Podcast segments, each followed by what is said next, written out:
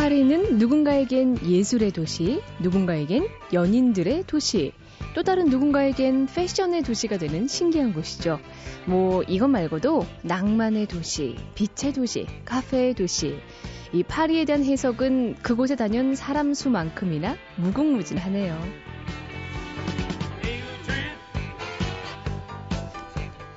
정말 놀라운 건요. 그 많은 사람들 말 중에 어느 하나도 틀린 게 없다는 겁니다. 이 천 조각짜리 퍼즐 그림처럼 수많은 이미지가 맞물려 완성된 파리. 자, 어느 한 사람의 말만으로 이 도시를 결론 짓기 어렵다면 다른 이유를 갖고 여행길에 오른 사람들을 뭐 여럿 만나보면 되지 않을까요? 여행의 색깔이 다른 만큼 이 파리에 대한 더 다양한 이야기가 쏟아져 나올 테니까요.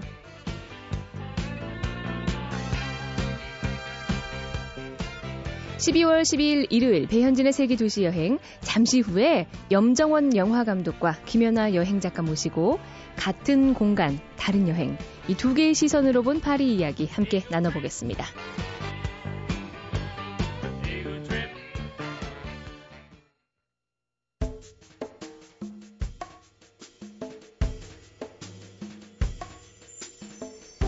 예술과 낭만의 도시 프랑스 파리. 이 여행책에서는 에펠탑도 샹젤리제 거리도 세네강도 그저 환상적이고 아름답다고 칭찬만 잔뜩 늘어놓는데 파리를 찾는 그 많은 사람들이 과연 전부 같은 생각을 하고 있을까 문득 궁금해지는데요. 그래서 오늘은 특별히 여행자 두 분을 모시고 책에서 말해주지 않는 솔직 담백한 감상, 다른 시선, 다른 생각으로 본 파리 이야기 함께 나눠보겠습니다. 자, 영화를 사랑하는 남자 염정원 영화 감독 그리고 케이크를 케이크 신봉하는 여자 김연아 여행 작가 모셨습니다. 안녕하세요. 안녕하세요. 네. 반갑습니다. 네, 너무 반가워요. 네, 오늘 주제 프랑스 파리인데요. 저 또한 뭔가 아, 아름다운 도시 하면은 가장 먼저 떠올리는 곳 중에 하나고 많은 사람들이 영화나 뭐 소설 이런 문학 작품 등을 통해서도 어, 가장 아름다운 곳, 문학적이고 예술적인 곳이라고 아마 꼽고 있을 거예요. 두 분 다 프랑스 파리 여행을 일단 다녀오시면서 나는 무엇 때문에 이곳을 가겠다라고 먼저 정하셨을 텐데 그것부터 한번 제가 여쭤볼게요. 일단 염정원 감독님은 예. 프랑스 파리를 어떤 이유로 여행지로 선택을 하셨나요? 그 해외 토픽에서 사진 한 장을 봤거든요. 네. 근데 에펠탑 앞에서 어떤 젊은이가 웃통을 벗고 그 음. 에펠탑 앞에 샤이오궁이라는 그 공원이 있는데 네.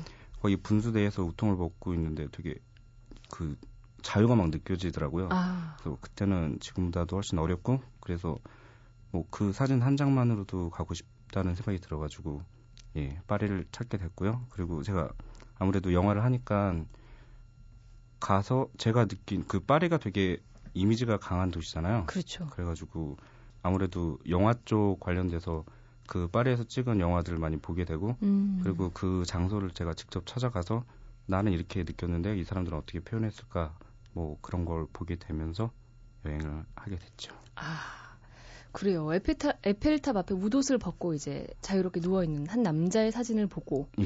먼저 아 이곳이 바로 예. 자유로운 곳이구나 생각을 느껴서 가게 됐다. 그렇다 제가 남자를 좋아하는 거예요. 물어보고 어. 싶었어요. 물론 오해하진 않습니다. 김연아 작가께서는 어떤 목적으로 파리를 가셨나요? 음 제가 그 파리를 갔던 때는 제가 홍콩에서 일을 하고 있을 때인데요. 네. 홍콩에서 이렇게 일을 하고 있다 그러면 사람들이 이렇게 멋있고 뭐 이렇게 생각을 하잖아요. 어, 근데 저도 그런 생각했어요. 그쵸. 근데 네. 타국에서 돈 벌려면 너무 힘들고. 근데 이 홍콩이라는 나라의 특징이 영국의 영향이 좀 있어서 유럽 음. 문화의 어떤 영향을 받은 디저트들이 굉장히 다양하게 있었고요. 네. 근데 그때 그 여름에 했던 영화가 라따뚜이라는 영화였어요. 네. 그 영화를 보면서 그 거기에 보면 레미라는 임명치 기원치가 요리에 대한 어떤 자기만의 그 방법, 그러니까 어떤 레시피를 쓰지 않고 한 방법, 뭐 그런 요리를 보면서 아 제 안에 그 있던 어떤 본능, 요리에 대한 본능, 어떤 식욕에 대한 터지는 어떤 그런 것들을 보고서 아 내가 더 이상 일을 할 게 아니라 내가 어릴 때부터 꿈꿨던 그런 걸 좀 다시 더 어릴 때 아. 해봐야겠다라는 생각이 들어서 사실 회사를 갑자기 관뒀고요. 네. 그 이, 회사 관둘 때 이유도 파리에 가겠다. 그래서 디저트 먹으러 가겠다고 하니까 다들 아, 너 되게 부자님? 이러면서 저 덜 되게 의아했는데, 그래서 제가 갑작스럽게 결정해서, 나름 제 이제 직장인으로서 한 3개월 정도 음. 파리로 가게 됐고요. 그 결정을 한 거는 그냥 어느 날 밤 새벽이었기 때문에 정말 정말 짧은 시간 결정을 해서 일주일 안에 모든 짐을 싸들고 제가 파리로 가게 되었습니다. 어, 근데 두 분이 네. 약간 네. 그 계기가 네. 비슷하네요. 아주 순간적인 어떤 충동에 그쵸. 의해서 뭐 염정원 감독께서는 어떤 사진을 보고 파리의 그런 자유로운 인상, 네.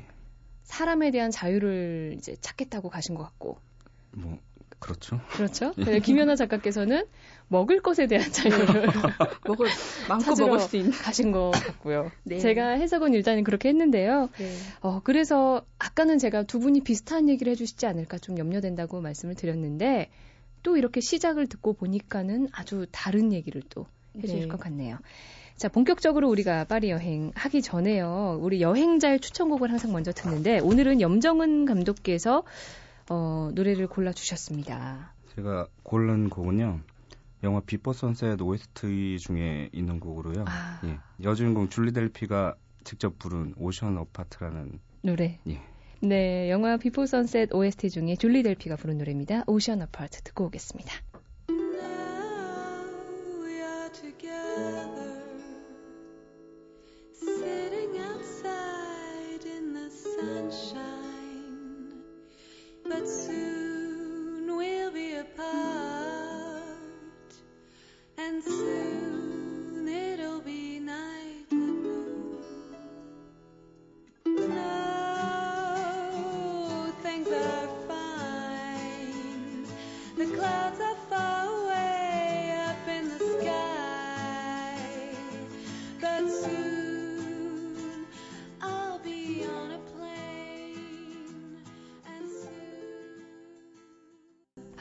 아마 이 줄리 델피 목소리 들으면서 영화 이 영화 처음 봤을 때 그 두근거리는 느낌. 나도 외국에 가서 저런 스치는 사랑을 할 수 있겠다라는 감정 가졌던 분들 소용없다는 것을 느끼셨을 겁니다. 자, 너무 아름다운 노래였고요. 자, 이제 우리가 파리 혹, 좋거나 혹은 별로거나 오늘 주제가 이건데요. 먼저 나는 파리에 가서 내가 기대했던 만큼 이것이 참 좋았다. 어, 염정원 감독님은 일단 자유를 찾아 가셨잖아요. 음. 그 에펠탑 앞에. 그렇죠. 어떠셨어요? 그러니까 처음에 에펠 그 파리 갔을 때 여행지를 가면은 약간 되게 뭐 유명한 건물들은 사진 찍은 거 보면은 사진이 더 예쁘게 나오는 경우가 많은데 네. 에펠탑은 진짜 깜짝 놀랐거든요. 그 규모 면에서나 아니면은 음. 되게 어떤 면이 아름답던가요? 뭐 솔직히 보면은 우리 그 송신탑이라고 하나요? 예. 그런 철골 구조물이잖아요. 예, 예. 그렇죠.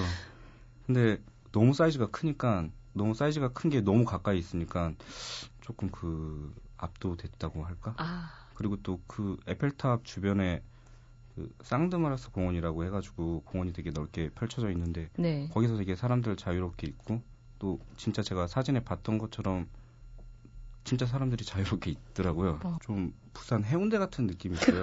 사람이 막 바글바글. 약간 수시로 이렇게 작업이라고 해야 되나? 아, 아 어머. 예, 그래서 거기서 이렇게 모여서 먹고 돗자리 미팅 같이. 예, 그리고 보통 우리나라에서는 이렇게 뭐 막걸리 같은 거 이렇게 팔로 다, 돌아다니는데 네. 거기서는 와인을 뭐 이렇게 행사인들이 팔고 그래가지고 거기서 맞아요. 이렇게 예, 있는 사람들이랑 같이 모여서 먹고 이런 거 좀 좋으셨어요? 예, 좋았죠. 그래요. 김 작가님 어떠셨어요? 사실 저도 에펠탑을 되게 좋아하긴 했고요. 동경했는데 처음에 약간 느낌은 아 왜 이런 석조 그러니까 파리의 어떤 건축물들이 돌로 많이 지어졌잖아요. 네. 그러니까 안 지어졌다고 하더라도 이렇게 외관에서 느껴지는 느낌은 돌로 지어지. 근데 음. 혼자 철탑이 있으니까 좀 굉장히 생뚱맞은 느낌이긴 어. 했고요. 그러다가 이제 제가 책에서 봤던 게 뭐였냐면 에펠탑을 가장 아름답게 보는 방법은 샤이오 궁에서 바라봐라. 뭐 그런 게 있었어요. 네. 그래서 저는 그런 거 들으면 샤이오 궁도 예쁘겠지만 뭔가 나만의 어떤 그 관, 위치에서 바라보고 싶어서 샤이오 궁에서도 보고 거꾸로 그 밀리터리라고 육군 사관학교 예, 예. 쪽에 내려서 그 말씀하신 예, 공원에서 예. 이제 주로 바라보고 앉아 있고 근데 오래 그거를 잠깐 샤이오 궁에서 어 예쁘다 하고 보는 것보다 그 공원에서 한 최소한 한 30분에서 1시간 정도 잠깐 앉아 있어서 바라보는 느낌이 좀 다른 것 같더라고요. 음. 그래서 그때쯤에는 아 이게 다르지만 서로 다른 거를 인정하는 이해해주는 어떤 그런 모습들 그래서 전체적인 분위기가 잘 어울렸던 것 같고요. 그리고 모르겠어요. 사람들은 많은 관광객들은 자꾸 샤이오궁에서만 보니까 되게 안타까워서 네. 좀 다양하게 봐라. 심지어는 버스를 타고 세느강을 따라오면 그게 점점 이렇게 보이기 시작해요. 에펠탑이. 에펠탑이. 예. 네. 그럼 그 다가오는 느낌이 굉장히 아 내가 생각해 적어야 하면서 그 옆에 있는 그 디저트 가게 쳐다보면서 아 저거 내 빨리 먹어야 돼서 먹으러 가야겠다. 그래서 사실 저는 가장 첫 번째는 뭐 에펠탑은 아니었던 것 같고요. 도착과 동시에 밥을 먹었던 기억이 배가 너무 고파서 아. 그랬던 기억이 납니다. 예, 네. 그 음. 작가님이 음. 말씀하신 것처럼 약간 이질적으로 돼 있는데 음. 파리라는 도시, 뭐 프랑스 자체가 약간 너무 개성이 강한 이미지들의 그 네. 총체돼 있는 도시거든요. 근데 그런 게 튀지 않고 서로 또 이상하게 조화를 이뤄가지고 음. 그런 게 좀 되게 좋았던 것 같아요. 그렇군요.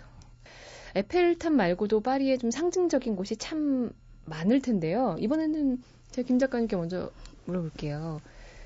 다음 에펠탑 말고 이곳에는 꼭 가야 한다고 하는 곳이 있을 것 같아요.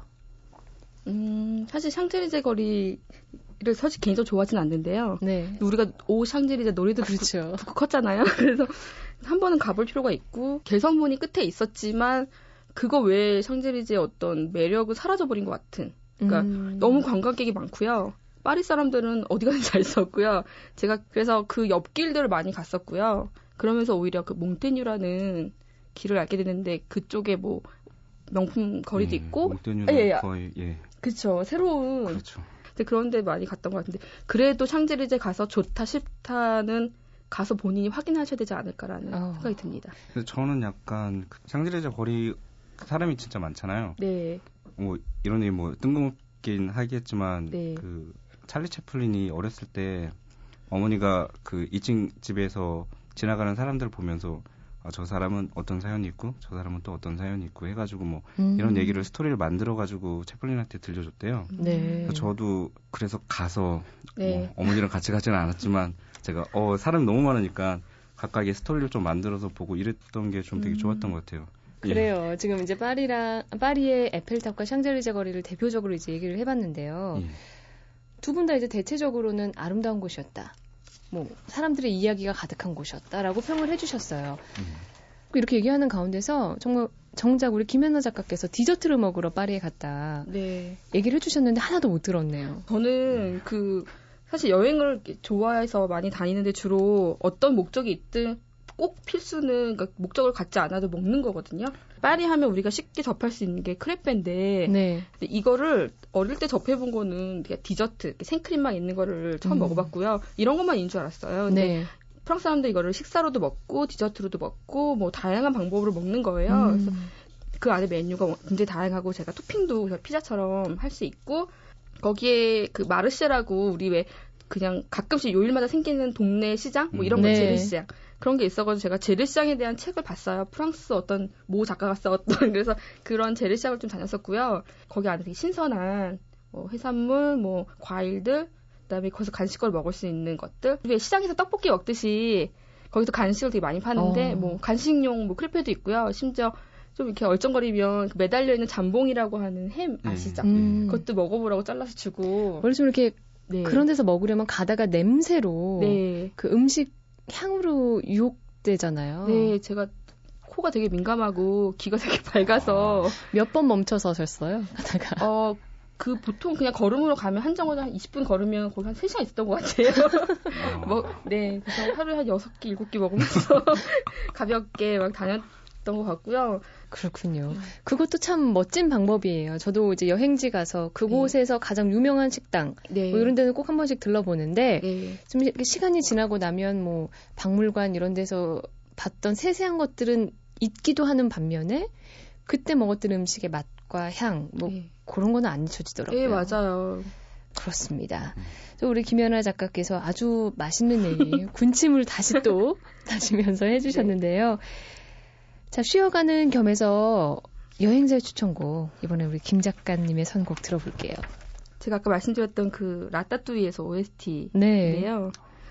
그 어떤 거기 주인공 레미라는 쥐가 음. 요리를 하던 모습 그가 이렇게 향을 맡는 어떤 액, 션들 네. 리액션들 그 생각나면서 되게 즐거워지는 것 같아요. 그래서 가끔 퇴근할 때 힘들고 우울하면 이 음악 들으면서 이제 가곤 합니다.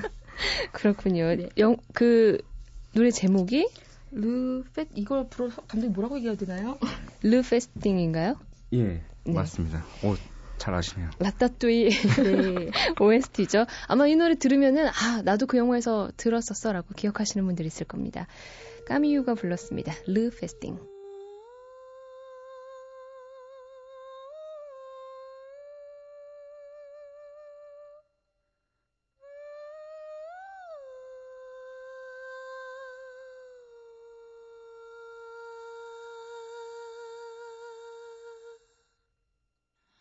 Les rêves des amoureux sont comme le bon vin.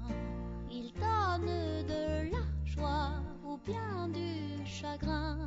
Affaibli par la faim, je suis malheureux. Pas longtemps chemin, tout ce que je peux, car rien n'est gratuit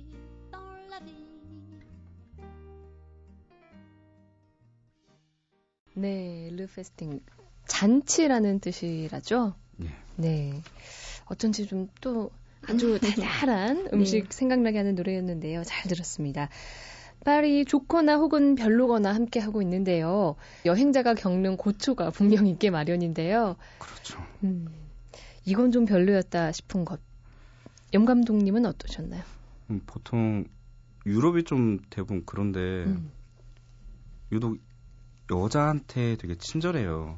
특히 그렇죠. 동양 여자한테는 너무 친절하고 그리고 또 파리는 관광객이 되게 많으니까 관광객이 좀 이렇게 어려운 일을 당하거나 뭐 당황스러워 하면은 그러니까 낯선 땅에서 이렇게 잘뭐 뭐 허둥지둥 되잖아요. 그렇죠. 당하고. 근데 그 사람들은 워낙 많이 보니까 별로 이렇게 신경을 안 써요. 음. 신경을 안 쓰더라고요, 저를. 뭐 이렇게 도와달라 예. 해도. 되게 그런데 이제 여자들은 그런 말 안 해도 와서 이렇게 발벗고 나서서 도와주고 어. 그리고 제가 그때 거기서 살짝 이렇게 만나가지고 같이 돌아다니는 친구가 있었는데 저랑 같이 있는데도 그 남자들이 말을 걸고 막 그러더라고요. 이건 뭔가 나는 뭔가 그런 게 좀 안타까웠어요. 김 작가님은 그런 친절을 받아보셨어요? 저는 그걸 친절이라고 생각하지 않고요. 음. 당연한 거라고 생각을 아. 해서 아 되게 매력 있게 느껴지나 봐요. 동양 여자들이 유럽에 특히 나가면. 음, 그 주로 다가오는 사람들은 사실 부러워 안 하셔도 되는 게 할아버지가 다가오세요. 그래서 그 할아버지가 처음 묻는 거는 어느 나라에서 왔니라고 물어요. 음. 그럼 제가 아 한국에서 왔다 그러면 갑자기 주머니에서 뭐 종이를 꺼내세요. 네. 그전 세계 언어가 되어 있는 인사말을 꺼내셔서 저를 찾으시는 거예요. 그래서 너무 근데 처음 겪었을 때는 이 할아버지 진짜 준비성 있으시다. 정말 정열을 불태우시기 위해서 이렇게 노력을 하시다니 이랬는데 그런 분을 저뿐만 아니라 많은 여성분들이 만났다고 하시더라고요. 어. 그래서 아 여기에도 나이와 상관없이 정열을 불태우시는 작업남들이 계시는구나. 좋으셨죠. 사실 싫지는 않죠. 왜냐하면 옆에 있는 여자한테는 안 하고 저한테만 하니까 다행히 어. 너무 기뻤습니다. 그렇군요. 그럼 뭐 김 작가님은 못마땅한 거 거의 없으셨겠어요? 사실 그렇진 않고요. 좀 거리가 그렇게 사무 깨끗하진 않더라고요. 그래서 어. 한번 제가 비 오는 날 뒤로 누운 적이 있었어요. 미끄러져가지고. 아, 예, 그때 의도된 어, 게 아니고. 네, 정말 그 지하철에서 넘어졌는, 그러니까 뒤로 이렇게 눕듯이 넘어졌는데 너무 지, 거리가 좀 지저분해서 제 옷에 그 묻었던 것들 거기 어떤 멍멍이에 뭐 이런 것뿐만 아니고 그런 게 있지 않을까라는 생각을 했었고요. 또 하나는 제가 그 한 여행이 길어지면서 이제 그런 보이지 않던 모습들을 보다 보니까 사람들이 좀 잘 안 씻더라고요. 그래요? 예, 그래서 제가 프랑스 사람 좀 친해진 사람들한테 물어봤더니 그들 말로는 물이 안 좋아서 머리 어, 감면 예, 그런 건 있죠. 사실 저는 핑계라고 생각이 들고요. 너무 안 감아서 그러니까 파리에 대한 어떤 그 아름다운 이면에 사람들은 잘 안 씻는 거나 되게 충격이었던 음. 것 같고요. 아직도 잊지 못하는 것 중에 하나예요. 그렇군요. 뭐 네. 향수가 만들어진 이유 중에 하나라고도 네. 하니까요. 자, 오늘은 프랑스 파리 뭐 여행 계획하시는 분들 이미 다녀오신 분들 뭐 많으실 텐데요. 똑같은 걸 접해도 어떤 사람이냐, 또 어떤 생각을 가지고 가느냐에 따라서 이렇게 천차만별로 느낄 수 있다는 것, 어, 한번 저희가 기획을 해봤습니다. 마지막으로요, 나에게 파리는 어떤 어떤 도시다. 이런 정의를 하나씩 부탁드려도 될까요? 그래서 저에게 파리는 역시 달콤한 도시였고요. 어. 사실 길거리에서 저는 그 관광지보다는 박물관 이런 것도 별로 그 매력을 느껴지는 않는데요. 나에게 있어서 그 파리의 골목을 다니다 보면 예상치 않게 제과점, 베이커리라고 해야 되나요? 음, 네. 그것들이 있어요. 있으면 그 안에서 이제 바게트를 굽는 냄새들, 그다음에 그 진열되어 있는 진열돼 있는 그런 되게 먹음직스럽고 컬러풀한 디저트들 음. 이런 것들이 더 많은 추억이 됐던 것 같아서요. 그 지금 생각해 보면 파리나 여러 가지 다른 사, 다양한 사람들 의견이 있겠지만 저에게 있어서 정말 달콤한 휴식 같았던 3개월의 어떤 어. 도시였고요. 지금도 그때가 이제 힘들거나 그러면 그때가 굉장히 그리웠던 것 같아요. 그리워지는 것 같아요. 그렇군요. 네. 염 감독님은 어떤 도시인가요? 어, 저는 파리는 이미지 바다? 이미지의 바다. 예, 그러니까 보통 서울을 디자인의 도시라고 한다고 해서 네. 오늘부터 디자인의 도시라고 한다고 해서 사람들이 서울을 떠올렸을 때 디자인의 도시다 뭐 이렇게 생각하지는 않잖아요. 그렇죠. 근데 파리는 축적돼 있는 그런 뭐 역사도 그렇고 음.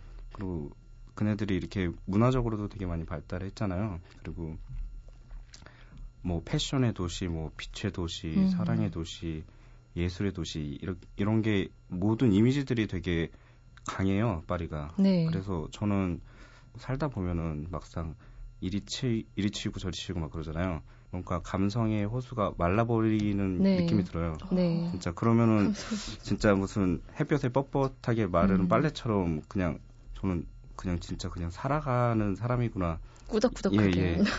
그렇죠. 착착 붙는데요. 네.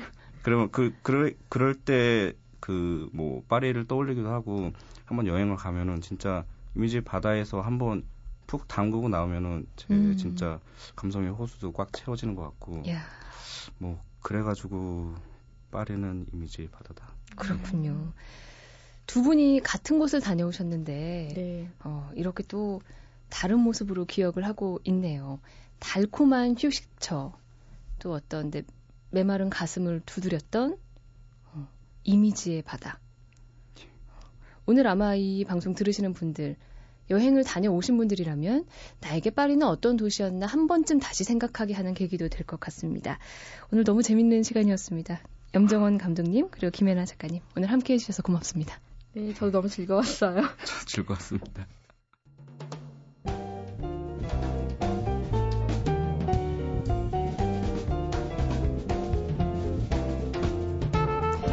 네, 오늘은 두 분의 여행자 모시고 한편으로는 같고 또 한편으로는 아주 다른 파리 이야기 나눠봤는데요.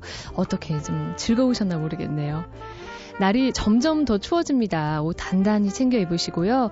오늘도 좋은 하루 보내세요. 자, 다음 주에 더 재미있는 도시 이야기로 찾아뵙겠습니다. 배현진의 세계 도시 여행은 매주 일요일 아침 6시 25분 인터넷 라디오 미니와 DMB 그리고 스마트폰에서 미니 어플리케이션 다운받아서도 들으실 수 있습니다. 자, 오늘 여기서 인사드리겠습니다. 지금까지 배현진의 세계 도시 여행이었습니다. 여러분, 다음 주에도 같이 가요.